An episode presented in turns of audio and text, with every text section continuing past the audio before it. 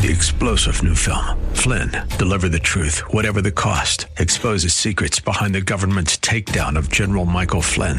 Flynn knew what the intel world had been up to. He ordered the first audit of the use of contractors. This set off alarm bells. He told the truth. He was the most dangerous person for Donald Trump to hire. They had to get rid of Flynn.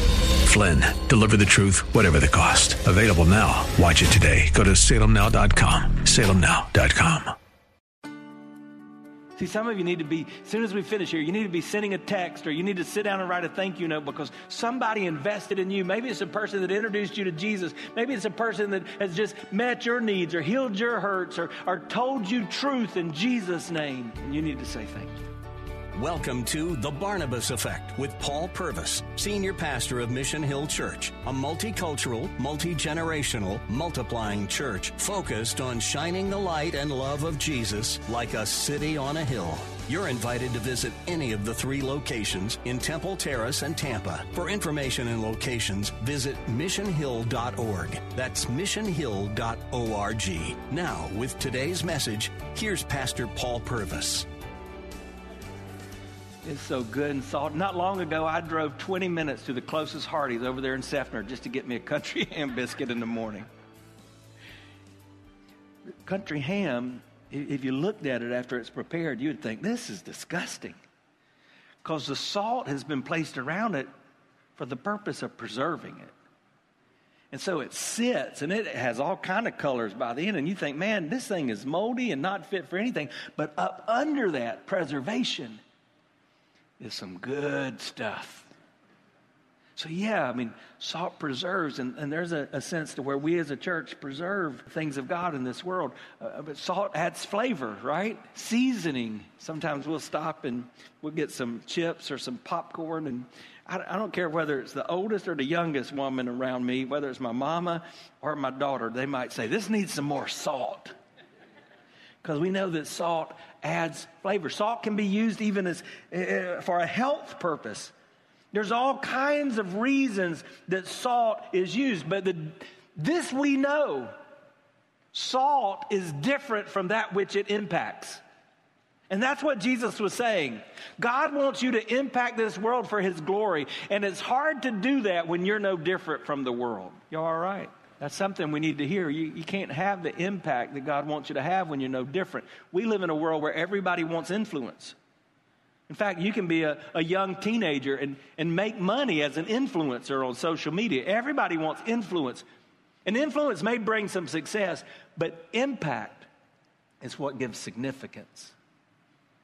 God wants you to impact this world. Charles Spurgeon said long ago one reason the church of God has so little influence over the world is because the world has so much influence over the church. So we got to figure this out. And Christians have messed up on this for a lot of years. And some kind of go, go all the way over to this extreme and they almost become like a monk living in a monastery and just withdraw from the world. And that's not the answer. Jesus said, You're in the world, you're just not of the world. Some go to the other extreme and say, I've got to do everything the world does so that maybe they'll like me and, and I can connect with them. And that's not the path. No, Jesus is saying, You're the salt. But the danger is some of you have become useless. You're salt in name only.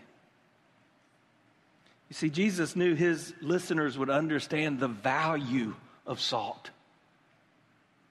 So, really, Jesus was saying, when he said, You are the salt, he was saying, You are valuable. In May of next year, when we go to Israel, we will go to the Dead Sea. It's a beautiful place. And it's kind of amazing. You, you have an opportunity, you can, you can get in the sea, and you can't not float. I mean, it's so salty. You just float.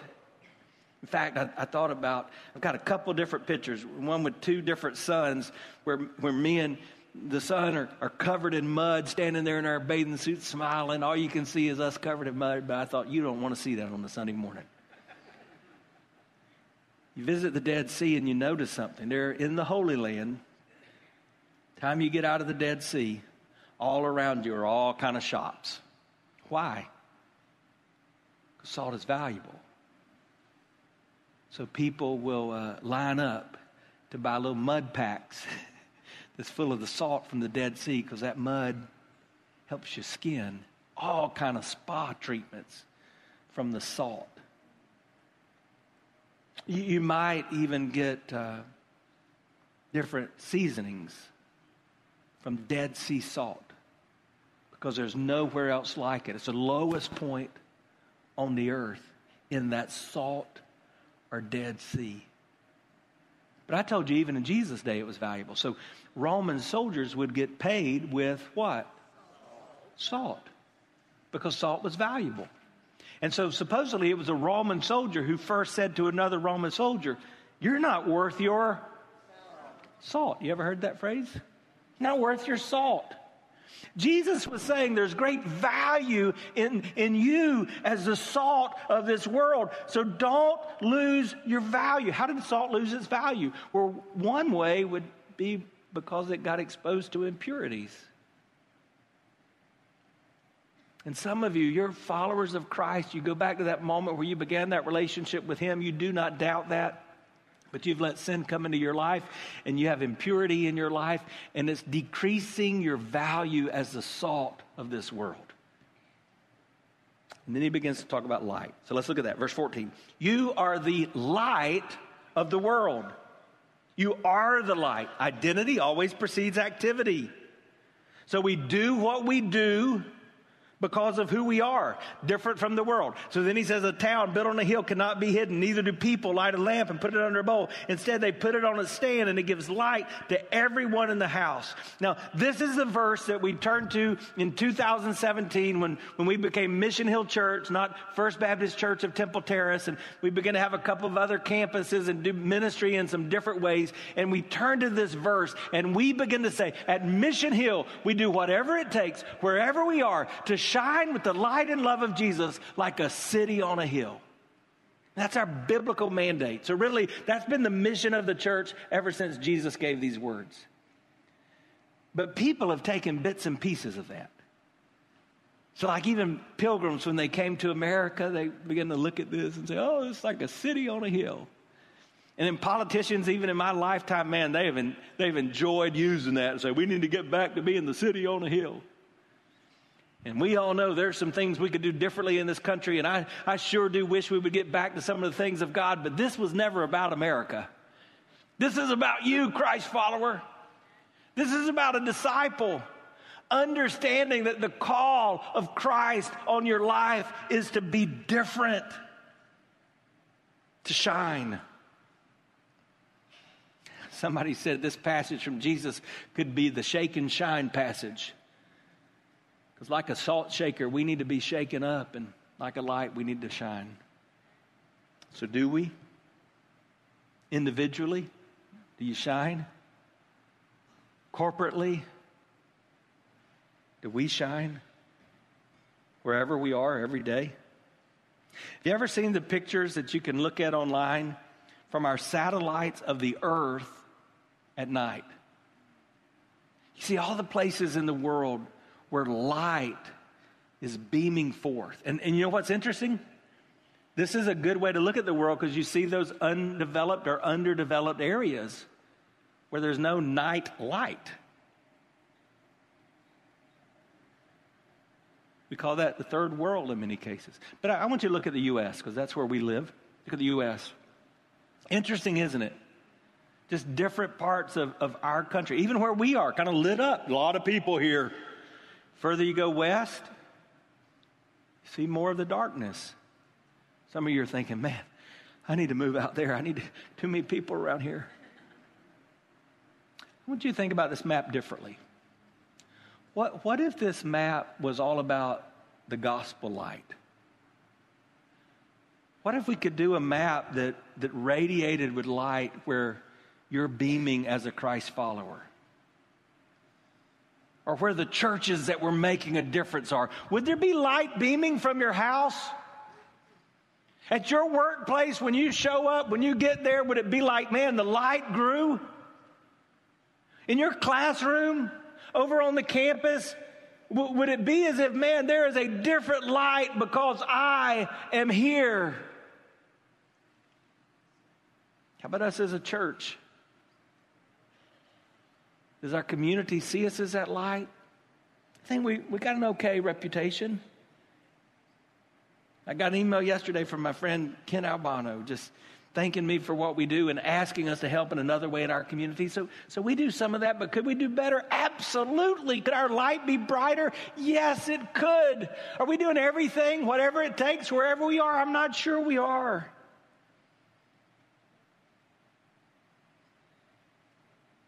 Like salt, light has many benefits warmth, sight, protection. Darkness can be concerning, can be intimidating, can even be frightening. But I've got some good news. Light always extinguishes the dark. Do you know that? Couple of weeks ago, I got home and man, the transformer right outside our house had been hit, struck by lightning. We had no power. There were four houses with no power. Everybody else, everybody else had lights and their refrigerators worked. And like you talking about looking all across the street and thinking, I wish I was like them. So what, what do we do? I, I, I go up in the closet and I get one of our flashlights out. But we don't use those regularly. Because you know what happens? Didn't have any light. When it's dark, you, you want light. But if you're going to have light, you, you need a source. What did Jesus say? He says, You are the light of the world. Where's our light coming from? We lived down in southwest Florida when Charley came through. And man, it was like a bomb had gone off down there. And when night would come, I was driving around because we were helping folks, and man, it was pitch black dark until you would see like light beaming from a place. You would kind of go drive toward the light. You'd realize if you had your windows down because you're trying to stay cool in the midst of all that humidity, and you'd hear. Closer you got to the light, the louder that got, and you begin to realize they had something. You know what they had? They had generators. yeah, we live in Florida, we know. And so they had power that not everybody had. And they had lights that most people didn't because they were connected to the source. Are you following along? Hi, I'm Paul Purvis, the lead pastor of Mission Hill Church, right here in Tampa Bay. Thanks for taking the time to listen to today's The Barnabas Effect. It's a ministry intended to encourage, equip, and empower you you may not know this, but this ministry is made possible because of the generosity of listeners like you. We are able to be on the air because listeners like you are gracious and give to this ministry. Would you consider making a gift today? It would be our honor to send you a gift, a resource, as a result of your gift of any size. And you can make that gift by going to missionhill.org and clicking on the banner that says The Barnabas Effect. That will direct you to a simple way that you can give right there online. Thanks again for listening to the Barnabas Effect today. And now we continue with our message. Last night, well, number one, I sleep with the TV on. Don't write me an email. That's not healthy. I shouldn't do that. But I do. So last night, I woke up two in the morning. And to my shock, there was still a football game being played live in Colorado. And to my disappointment, my eyes opened and kind of tuned into the football game. And so I was awake. It was miserable. But if I'd have gone outside and looked up in the sky, I would have seen our moon. And the moon is often, if it's not cloudy, it's bright with light. But you know what's interesting about the moon? It doesn't originate light. The moon just reflects the light. What does it reflect? The sun. You know what's really cool? Jesus was telling us that just like our moon here on this planet, as his followers, we reflect light. We reflect the light of the sun, Jesus Christ. Because Jesus told us in John 8 and verse 12, when Jesus spoke again to the people, he said, I am the light of the world. Whoever follows me will never walk in darkness, but will have the light of life. Now, how is our light dimmed? Well, much like the salt is made less impactful because of impurity, our light is dimmed by sin. And so, church, some of us have the light, but we're not shining as we should. I want to remind you the words of John in 1 John 1, verse 6. If we claim to have fellowship with him and yet walk in darkness, we lie. We don't live in the truth. But if we walk in the light, as he is in the light, we have fellowship with one another, and the blood of Jesus, his son, purifies us of all our sin. How do we make sure our light doesn't stay dim? We confess our sins to Jesus. First John goes on to say, if we confess our sins, he's faithful and just to forgive us of our sins and to cleanse us of all unrighteousness. Aren't you thankful for God's gift of confession and forgiveness? Isn't that a good thing? Man, we celebrate that as followers of Jesus. So Jesus says, You are salt, you are light. In other words, when you follow me, you're different. So be different and be a difference maker. Remember the sermon in the sentence? Let me give it to you again. The Jesus way is a call to be different everywhere we go, every day. But in this passage, Jesus deals with something that I've struggled with all my life. See, I've hung out with people like us as long as I can remember. And a lot of us are educated beyond our obedience. We know what to do, we just don't do it. Maybe it's because we don't know how to do it. So Jesus makes it practical. Look at the last verse I read again. In the same way, let your light shine before others so that they may see your good deeds and glorify your Father in heaven. Why do we want to make sure our light shines? This is a test. Look on the screen and see how Jesus says we do this. We let our sight, our light shine before men so that they may see our good works. Why? So that we bring glory to the Father. Everything you do should bring glory to the Father. That's your, if you're a Christ follower, that's your purpose in life. Whether you eat, drink, sleep, whatever you do, to bring glory to God. So I want to challenge you to find your specific why, your specific purpose. I've done this over the last few years. So I can say pretty readily, I glorify the Father by leveraging my personal brokenness to inspire a deep belief in the God of the second chance. I think that's why I'm still here. I think that's why I exist. I glorify the Father by leveraging my personal brokenness to inspire a deep belief in the God of the second chance. What's your purpose? Why are you still here, Christ follower? I want to give you, before we leave, three specific ways I think you can let your light shine so that people can see your good works so that the Father is glorified. And I want to do that along with that phrase, get used to different. Here's the first one get used to different by meeting needs in Jesus' name every day. Get used to different by meeting needs in Jesus' name every day. All around you are people in need. And God's given you an ability to do that, to help meet needs.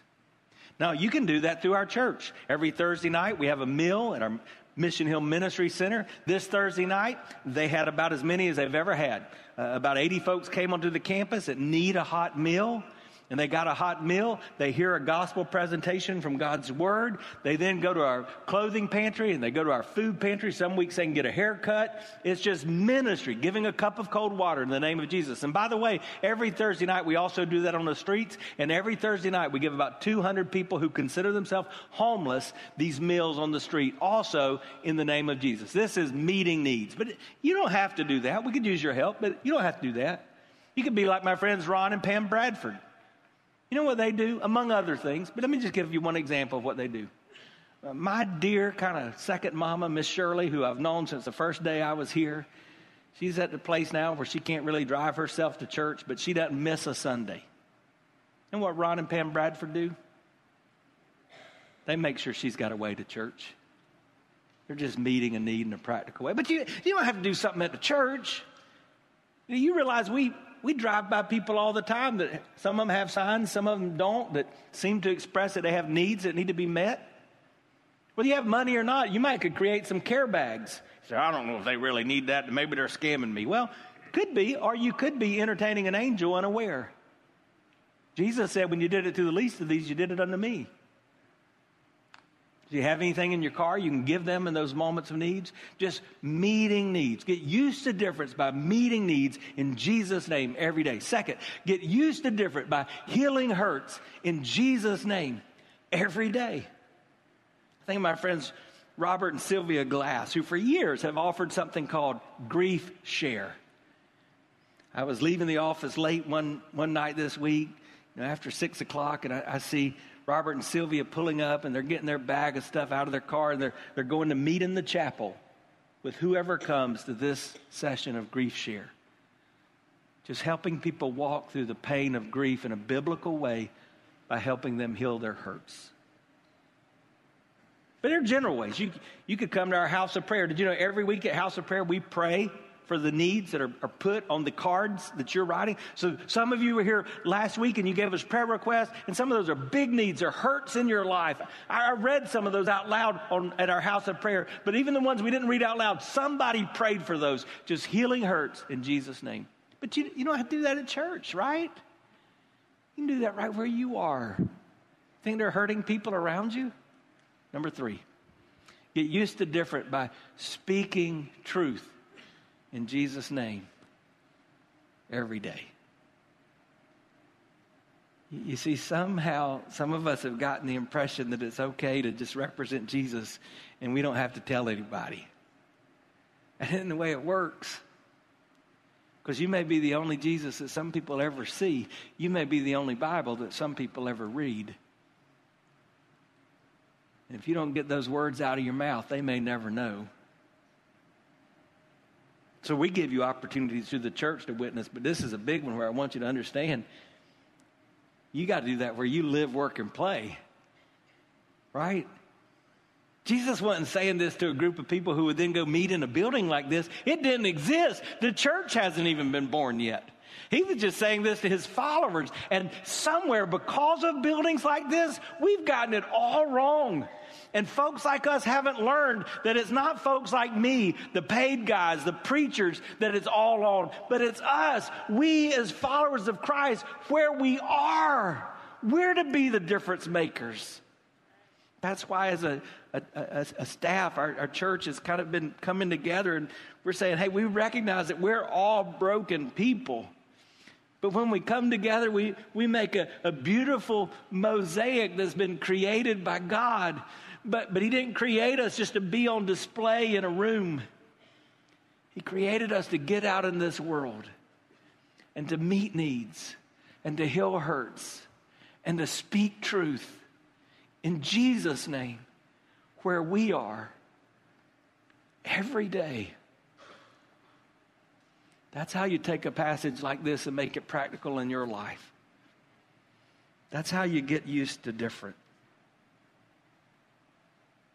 So I want you to think about a couple things. Who are you impacting in your little corner of the world for their good and God's glory? Don't do it right now, but some of you deserve to pat yourself on the back because some of the, some of the best stories of discipleship at our church are never being told. And shame on us from that. I'm, I'm thinking of my friend I've known the whole time I've been here. I deeply love. His name's Bart Azzarelli. And years ago, he started a company called Dallas One. And early in that process, he, be, he decided that God was the owner of that company. And, and so, you know what? In places like this, too often, what we've done is we said, we're going to celebrate you if you're sitting in a pew or, or if you're giving in the offering plate or if you're showing up and serving. But the reality is, where you really are making a difference is not when you're gathered here, but when you're scattered out there. So who are you impacting? But, but secondly, some of us need to think because there'll be, there'll, there'll be some big things that come out of this. Who's impacted you for your good and for God's glory? You've been listening to The Barnabas Effect with Pastor Paul Purvis. The Barnabas Effect is here to provide listeners like you with biblical truth and spiritual encouragement. but it can't be done without your financial support. Go to missionhill.org and click on the Give tab. Your financial support helps us reach those seeking truth about God and themselves. Thank you for giving at missionhill.org. Be encouraged by The Barnabas Effect with Pastor Paul Purvis. Weekdays at 9 a.m. on Faith Talk Tampa, online at letstalkfaith.com.